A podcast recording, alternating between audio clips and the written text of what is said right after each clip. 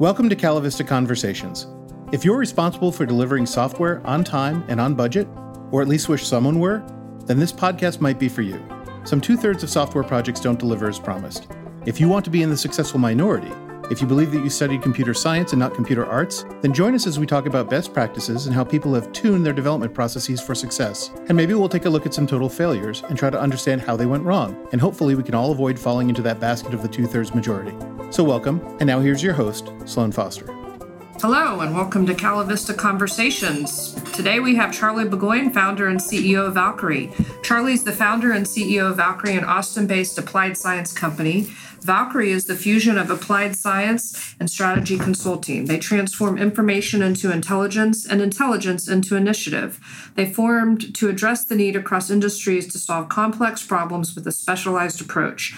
Valkyrie has honed that approach for many clients with impactful, innovative outcomes. They have developed models for financial firms, adaptive designs for user experiences, and recommendation engines for health services. Simply put, they are help um, clients make the right decisions and craft the right initiatives and answer the right questions through applied science.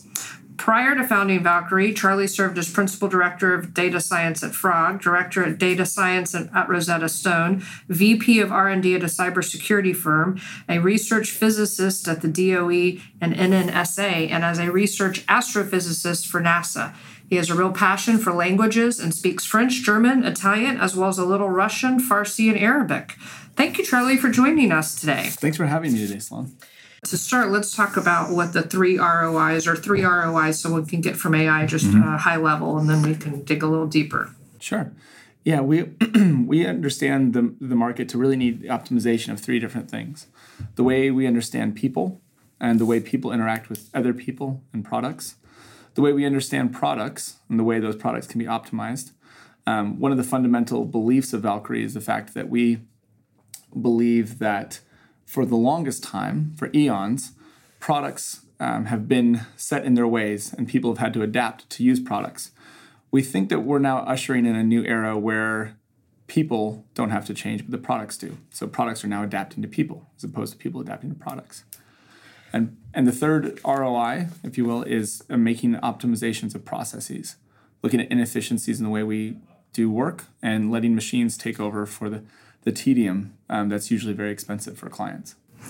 So, in regards to that, you talk about um, optimizing processes. Do you envision that AI? I know there's been some concern about doom and gloom that AI will replace replace humans, but you, in fact, believe that humans are very much a part of the process, and mm-hmm. AI has to involve a human element at some level. Uh, we don't really fall into into the Stephen Hawking's, Elon Musk group of doom and gloom for AI um, we're we're much more aligned with with um, um, individuals on the other side of that spectrum.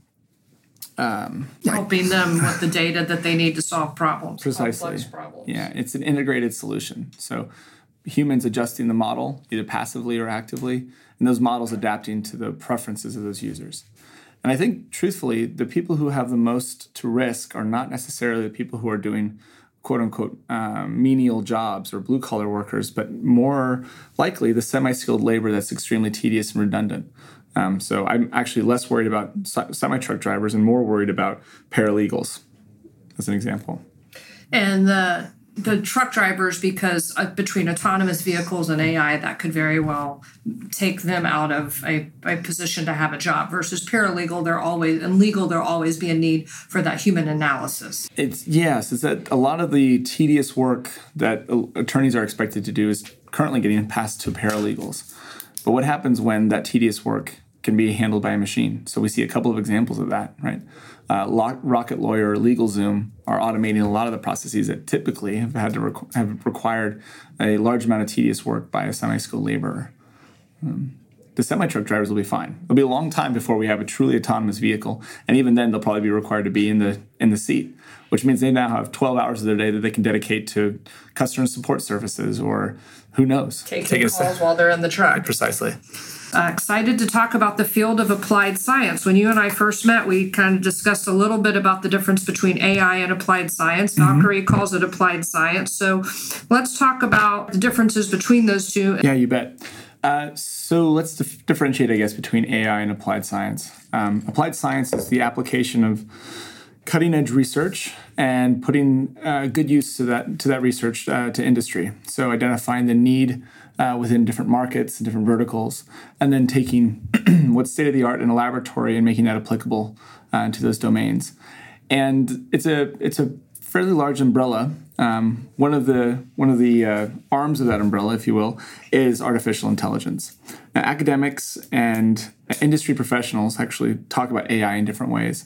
Um, at Valkyrie, we do a lot of R&D around AI, but that R&D is actually not super useful today to industry. Um, so, artificial intelligence, in its most uh, esoteric academic definition, is really the the capability of bringing sentient thought to machines that do not innately have it. Um, there are very, very few firms that are truly focused on AI. Uh, we are one of them, um, but we we are very cognizant of the fact that cognition, if you pardon the alliteration, is not quite yet ready for market. So we're investing R and D, even though that's outside of the application. Um, AI, the way the industry refers to it, is really the extraction of context from information that does not explicitly state it, and then turning that context into actionable uh, deliveries. So, uh, whether it's making predictions about whether or not people are going to repay their loans and then approving them or uh, rejecting them, uh, or if it's identifying the best way to optimize a routing uh, or routing a call uh, or a communication via an IP network. Those are applications that fall under the quote unquote AI umbrella, but they they do not necessarily advance the cause of, of what we call the you know, sentient general uh, intellect, uh, intelligence. That's still quite a quite a ways off. So, what kind of what's the most interesting problem you have solved so far at Valkyrie? Um, it's a it's a tough question. We've been pretty fortunate to have some really interesting problems. Um, I would say the the two that come to mind, uh, we helped a bank identify um, risk in a market that wasn't super saturated with digital signatures. In other words, they had access to a huge collection of a country's population, and these individuals didn't necessarily have a big digital footprint at all. They didn't have um, super robust FICO scores and uh, 10,000 applications for different types of credit. Um, so, what we did is we actually created a model that predicted the relative risk of uh, an individual based off of features like how long their commute was, um, where they where their family was located, uh, how much time they spent uh, browsing on the the uh, digital applications. Um, was that also the one that you matched the car, the preference for the car to the? Uh, it's a different it's a different project um, from a from a former uh, project that I, I, led, but it was before Valkyrie's time. But that was an actually fascinating problem also, where we identified um, the best way to bridge two different business domains by essentially identifying common aspirational experience. So we, we worked with a company that had a big banking side and a big insurance side. Um, they knew a lot about their banking customers, but not a lot about their insurance customers. So what we did is we created a recommendation engine that would bridge the two through a fun app. Um, so it turns out that people who choose the same car are likely to have a lot of um, shared preferences um, interesting problem before Valkyrie, but a very very interesting problem, and and partially formative for what we would eventually start focusing our attention on and and, and launching Valkyrie. Mm-hmm. And so, what um, what sets Valkyrie apart from other companies working in this space? Sure, um, a couple of things set us apart right off the bat. Uh, we are science led first and foremost. Uh, every one of our scientists uh, is um, either a graduate, uh, graduate school level scientist, or en route to become a graduate school scientist. Uh, we're led by a collection of principal scientists who are world renowned for their fields. Um, and all of those scientists still have to have as much time as possible hands on project. So I'm actually billable 50% of my time, um, which uh, from an MBA standpoint is not the best approach, right? The player coach model often has issues. But for a brand new fledgling discipline like AI, like our applied science, it's extremely imperative that we have a, a close tie to the work. So I'm I'm developing neural networks. I'm developing machine learning algorithms for clients. Even though um, even though as CEO I, sh- I should have you know, spend all my time on fewer things. Um, so that's the first differentiator. Second differentiator is that we refuse to take on any funding at all. Um, so Valkyrie Intelligence, the consulting company, is 100% uh, bootstrapped. Um, we made a commitment early on that if the market didn't see value in what we were doing, then why would an investor? Mm-hmm. And so we committed to that. Uh, and now we are very profitable, completely debt free, um, and we've built a great portfolio of clients who come back for program after program. A lot of recurring work, which is really um, very rare in our industry. Uh, and I think that's that's somewhat driven by our capability. I think it's predominantly driven by our integrity. So we have no problem going to our teams or to our clients and saying, you know what, this isn't quite working. We need to make this adjustment, or we need to increase this capability. Um, and that kind of brings up, you know, my other favorite case study because um, I promised two. I got, got too far down the path of one. Um, the other one's with a telecommunications client that we've been recently working with, and that pro- that's been a really aggressive, cutting edge R and D project where we're basically learning as much as we can about a country's population based off of communication patterns. Extremely fascinating, very difficult from a scientific perspective, and the execution of that has been fraught with one challenge after another. Imagine. the client's been really understanding of that, and it's and but I think largely that's driven by the fact that we are deliverers. We don't we don't just talk. We do the walk, and sometimes being R and D that's that can be challenging. But the clients you know extremely happy with where where the projects ended up. We have additional opportunities with them. So I think it's uh, interesting because what I, I mentor a lot of startups. One, so I want to get your perspective in a minute on what you would tell future founders or CEOs. But two, you know, where you end up. What I often say about a startup is where you start is not where you end up. I imagine a similar case in the R and D process. You think that you know, a scientist where it's going to go, but how often does a project turn out differently than you anticipated it mm-hmm. at the mm-hmm. beginning of doing whatever assessment or data analysis? Mm-hmm. Um, it happens I think it happens more than we projected, but less but less than you probably guess. So we do have to have programs that pivot, make adjustments, but um, that communication is super transparent and open with the client. Uh, and we, even though we're we're deliverables based, um, we've we've always been in a position where what the client needs to have an adjustment made, we've been able to articulate and execute against that that adjustment without really much headache at all. And I imagine to engage you, you have to be willing to accept what the answer may be, even though it may not be what you expected. Not you, but yeah. the customer uh, that is hiring you.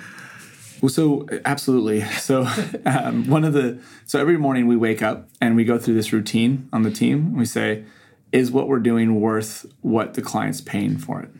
And if the question is no, then we basically call a all stop and we identify how we make that adjustment and that that happens you know from time to time. You know we, we we realize you know what we're getting kind of far down this path. I don't think it's going to have the impact on roi the client's expecting. But even when we nullify a hypothesis when the client says we hey we think that there's going to be a big difference to be made by identifying this type of feature for a customer for their customers even knowing that that's not a valuable feature we make sure that there is a component that's valuable that comes back to the client in other words, you're totally right. Our hypotheses are nullified and validated um, all the time in every di- different direction. Um, but we, we, make sure that we wrap that around the impact for the client's ROI, and that, that has been extremely effective. Sure, which feeds back to the integrity uh, comment and the fact that customers keep coming back to you. So they absolutely like what you're delivering, even though mm-hmm. it may be surprised in the end what they actually get. yeah, it's actually fascinating. We've had uh, something around 20 different clients by this point in the last year and a half. And almost all the genesis of almost all of them is just a couple of relationships lots of lots of referrals lots of follow-on work lots of people recommending us to their friends in the in different industries it's crazy sure well i can absolutely see a need for it and so um, to that point in regards to you mentioned as a founder you'd bill half your time but you also decided not to take funding and i think that kind of goes to the lean business model startup or startup business model right where mm-hmm. you can either go after funding and validate your market with investors or you can validate your market with customers customers. Mm-hmm. And you, in fact, did that by going and finding customers and decided not ever to take any funding. Mm-hmm. And then you're also doing a labs, which spins out companies that you're identifying. Is that correct?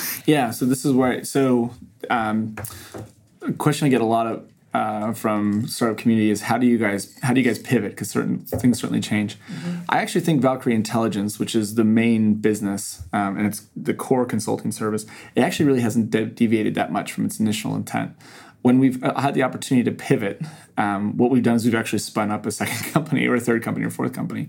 So we have uh, four different companies that are all working together right now. Um, and each of those were kind of derivative of an opportunity to pivot.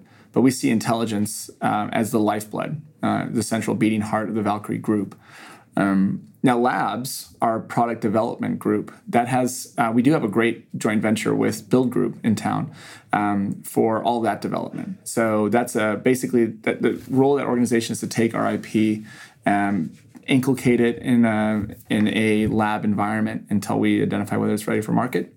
Um, and that was really derivative of the fact that we didn't believe we were product people. Mm-hmm. so mm-hmm. we hired real product people to do real product things. And Build Group is bringing on a great mentorship and strategy on that front, as well as um, as funding, of course, for the labs group. Um, but uh, very big, very big announcements to come soon from that group. Very so cool stuff. Expect a couple of different entities to be spun out through the lab group per year. That's right. And the first one's problems. That's exactly right. The first one's the Mark One, which is our deep learning server. Um, we built that early on to differentiate us as real scientists doing real work. So a, a box built by scientists for scientists and that's turned out to be this ex- explosive opportunity. Um, it's great we're talking this week and not two weeks ago because this week I'm super happy to share that um, the Wolfram Alpha platform is going to use the Mark One as its on-premise solution. Wow! So, congrats! Yeah, thank you. We're very excited about that. So we'll be going out to the Wolfram conference uh, in mid-October um, to talk more about that release. But gosh, the thing's beautiful. It comes in as candy apple red. It's going to be uh, very exciting. That sounds uh, like a wonderful partnership. And so you actually sell the Mark One to other companies to be able to do deep learning AI solutions, that sort of thing, with your consulting services, or is it an independent box? That's totally independent. If they like, if they need the consulting services, we're happy to jump on. Um, we we developed it as a way of we a lot of our clients don't want to put their data on prem or sorry in the cloud they don't want to have their machine learning algorithms owned by Google and by Microsoft and Amazon. Fair enough. yeah. And so we said, okay, well, why don't we create a solution? Why don't we get this localized? Um, I was always frustrated at previous in previous roles to not having the budget to have hardware for myself. Drove myself into scientist in my last job, extremely crazy. Um, but uh, you know, for almost eight years, I've known that there's been opportunity for optimized hardware for this kind of scientific work, and it's not really availed itself in my career. Well, nice. That sounds and to say so. How does one engage with Valkyrie? But it sounds like there's a couple of areas. One, if you're a company needing um, to use deep learning or uh, implement deep learning, you actually have a hardware solution. But then also, if you need consulting services mm-hmm. or experts in that area, they can engage with Valkyrie directly for Absolutely. that. Yeah. So, and um, can you tell us what other projects you might have on the horizon, or now top secret? Uh, labs. Uh, I'll I'll just uh, I'll give a couple of teasers. Labs is going to is as a new project that's going to really transform the way we think about organizations within a company. It's the way people communicate with one another. Um, it's a really exciting um, call it a snow globe into a into an organization. Um, so that's coming together. We also have some really cool things in tracking people's movements within an ecosystem to understand more about how they interact with one another. Um, that's that's coming along. Um, and then we have some really cool things in the space of optical spectrometry, um, which I can't get too far into, but suffice it to say, uh, we're uh, exploring a lot of really cool biological implications for that technology. Sounds fascinating. I'm sure you wake up every day just excited to get to go it. to work. Yeah, I super love my job. And and what advice do you have for CEOs who think that AI is just hype? You've named quite a few solutions that you're that mm-hmm. you yourself are bringing to market. And I know other CEOs want to implement this. What kind of advice would you give them? Uh, sure. I think that CEOs right now are getting two different pitches um, in AI. It drives me frankly pretty crazy. Got a lot of charlatans and carpetbaggers and snake oil salesmen who are walking around talking about AI. But if I put myself in the shoes of a CEO or CFO right now of a major corporation and I get the pitch, AI is the future. AI is going to transform everything, the whole world you know it. Um, AI's got all these lofty promises, right? I think I'd actually be pretty turned off by that. Uh, so we don't actually, we, frankly, we don't actually talk about AI much. In fact, we brought on a branding and marketing team to support us um, really excited about this new relationship and and, um, and what we've totally done is ripped out AI everywhere. So it's applied, applied yeah, science. It's applied science, and so the, the that's the first pitch. The second pitch is I've, I have a group of mathematicians and physicists, and we've looked at problems like yours, and this is the results. These are the results we had. We're not going to be prescriptive about methods. We're not going to be prescriptive about neural networks versus machine learning versus regular algorithm development but let's focus on the ROI that's important to you and let's see how we can make incremental changes to that. And solve the actual business problem at hand versus yeah. using a bunch of buzzwords. Exactly. So you yourself are staying away from those buzzwords and actually looking at the science. Exactly. Applying it, hence applied science. And that 99 out of 100 times we'll win that pitch. In fact, we've got several examples where we've gone up against people using that type of vernacular. Yes, I've actually successful. heard your presentation on it. My question probably should have been applied science, but you led right into the segue, which is AI is more of a hype uh, at some level with uh, some meat and potatoes behind it with the right company and the right partnership. And Valkyrie absolutely can offer that in regards to applied science. So you talked um, a little bit about products and services, or we talked a little bit. Is that what's the easiest way to engage with Valkyrie on a, on a project, and what size projects do you like to work on? Sure, your sweet spot. Um, frankly, we are very we are very open to many different types of engagements. Our primary verticals are financial services, automotive, energy, uh, oil and gas, um, uh, retail, uh, healthcare and now more and more government work. Um, but of all of those groups, it doesn't mean we still don't do some work in lifestyle and, and telecommunications, different sub subgroups. Uh, I, I would say the, the easiest way to engage with us is we've actually created a small, several week program where we basically look at the entirety of your infrastructure. We identify the, the right way for you guys to move forward, you guys as clients. Um, and we don't enter with any biases or, or um, uh, conditions or qualifiers. We look at the system extremely objectively. Um, and it's not a two or three day workshop. You can't really extract a lot of understanding from that. And it's not an eight week engagement that takes too long to identify value. Uh, we think we've identified the right sweet spot. And this is a model I've been using for a long time, actually, before even Valkyrie days. Um, so, so that approach uh, puts clients in the position where they've, they, they become extremely knowledgeable on the subject they understand our approaches and our methodology, and we've helped to work with them to empirically prioritize their objectives. And sometimes we use deep learning. It's pretty rare, but sometimes we do. Um, sometimes we develop simple algorithms. Sometimes it's a matter of the right kind of visualization for them to get the incremental improvement that they're looking for.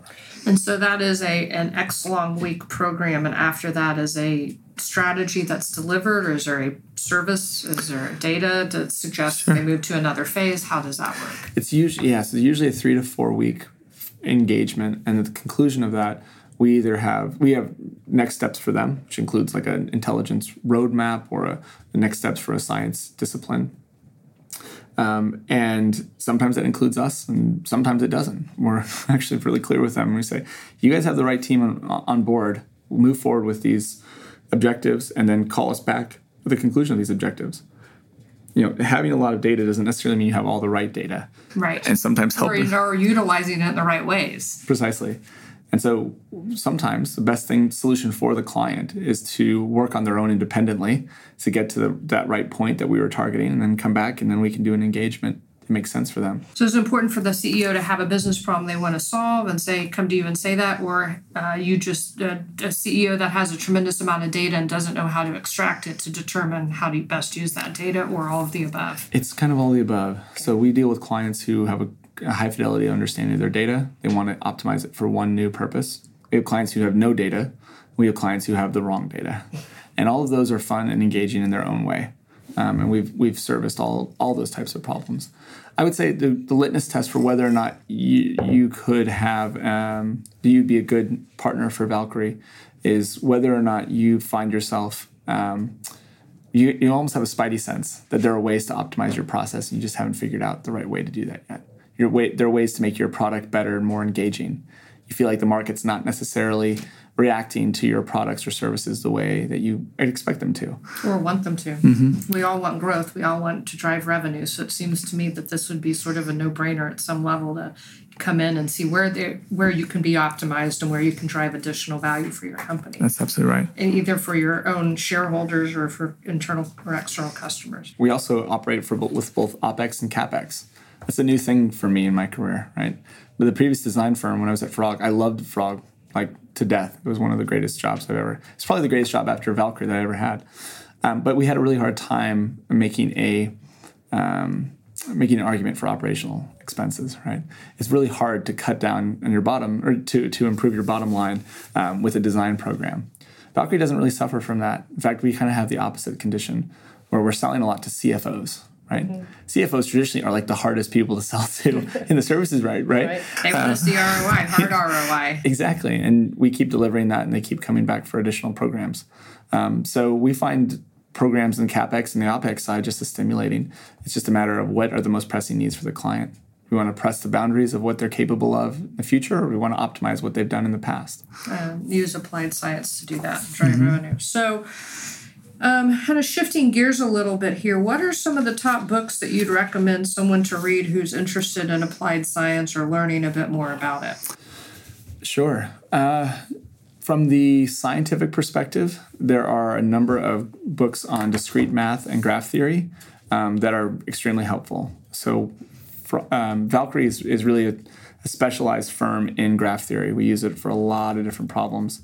Um, and I can I can share a list of resources um, with you guys for my favorite texts in that field. Uh, discrete Link math to be in the podcast notes. We will provide that. Absolutely, yeah, absolutely.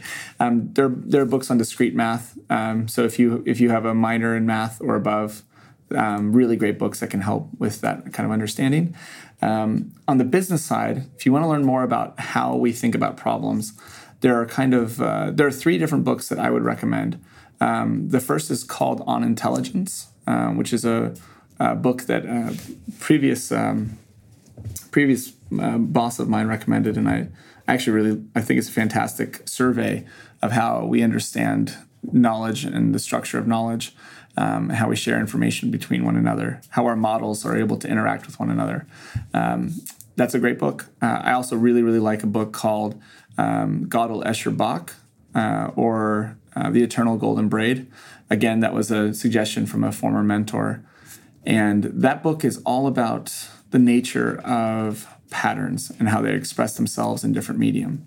So it it, it charters the life of M.C. Escher, the painter, uh, the artist, um, Gödel, the mathematician, and Bach, the musician, and talks about the way that those three different individuals express patterns in a beautiful way. Interesting. Yeah, it's all in the subject of ontologies or or knowledge engineering, mm-hmm. um, and um, the uh, the other books that I also strongly suggest to our clients, even though it's not scientifically super scientifically tied, but a lot of the works by uh, uh, Taleb uh, are extremely good. so um, anti-fragile is a major component of our um, our, our, core value. Anti-fragility is a, major component of our core values at at Valkyrie. Actually, also a mentor suggested that book. Um, but it's all about understanding the stochastic or chaotic nature of a system and optimizing for it, not just surviving it, but actually gaining from it. Um, we help our clients execute anti-fragile patterns all the time very very exciting stuff. Sounds very interesting. So, um, one last comment in regards to applied science: uh, Are do you see any regulations impacting your field over the next you know two to three years that you see coming out, or mm-hmm. how do you see that impacting what's going on? Yeah, so GDPR was huge for us. Um, getting prepared for that, we have a lot of opportunity and a lot of business in Germany, uh, and so making um, making the appropriate uh, taking the appropriate steps for that was a, a big component of our summer. Um, but I actually think that there are very serious implications in the U.S. market to come shortly. Uh, the capabilities of a data scientist are growing pretty aggressively. It's also at the same time it's becoming a more and more uh, exclusive field.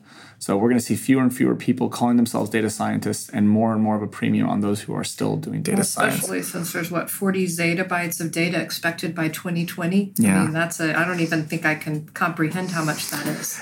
It's so this number is growing at about 43% a year. So when I, I started talking about zettabytes at conferences several years ago, and it was at, you know, four zettabytes.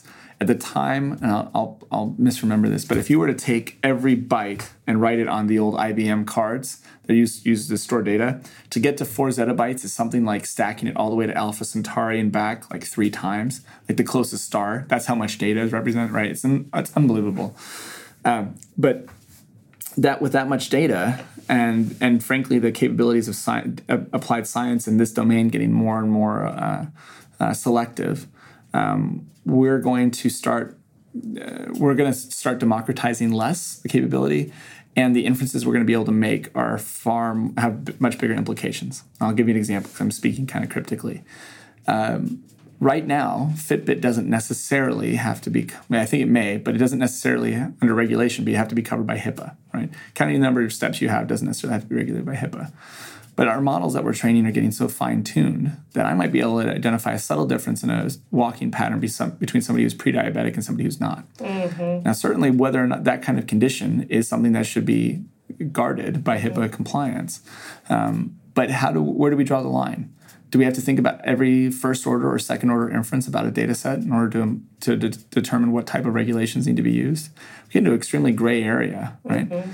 So I think some of the more generic solutions to data security are going to be adopted. It's one of the reasons we partnered with Craxel, a blockchain um, database specializing a, specialist group. Um, they're doing some really cool work. And our and our general approach is instead of trying to put all the individual locks on the door, why don't we just get a steel door and right. see? You know, Much better. Yeah, see if we can just save ourselves some energy. Um, there's some challenges with that approach, and we still have some idiosyncrasies we have to account for. Um, but in general, I think that the the the the amount of attention to not just what the data describes, but what the data implies, is going to become a a, a litigious and legally tumultuous mm-hmm. subject for us. Going to be interesting to see what the outcome is and um, the different sides of, of, the coin in that regard, right? Mm-hmm. How it's going to impact the overall, all of our data, and as you said, what's inferred by it, especially as it yeah. continues to grow.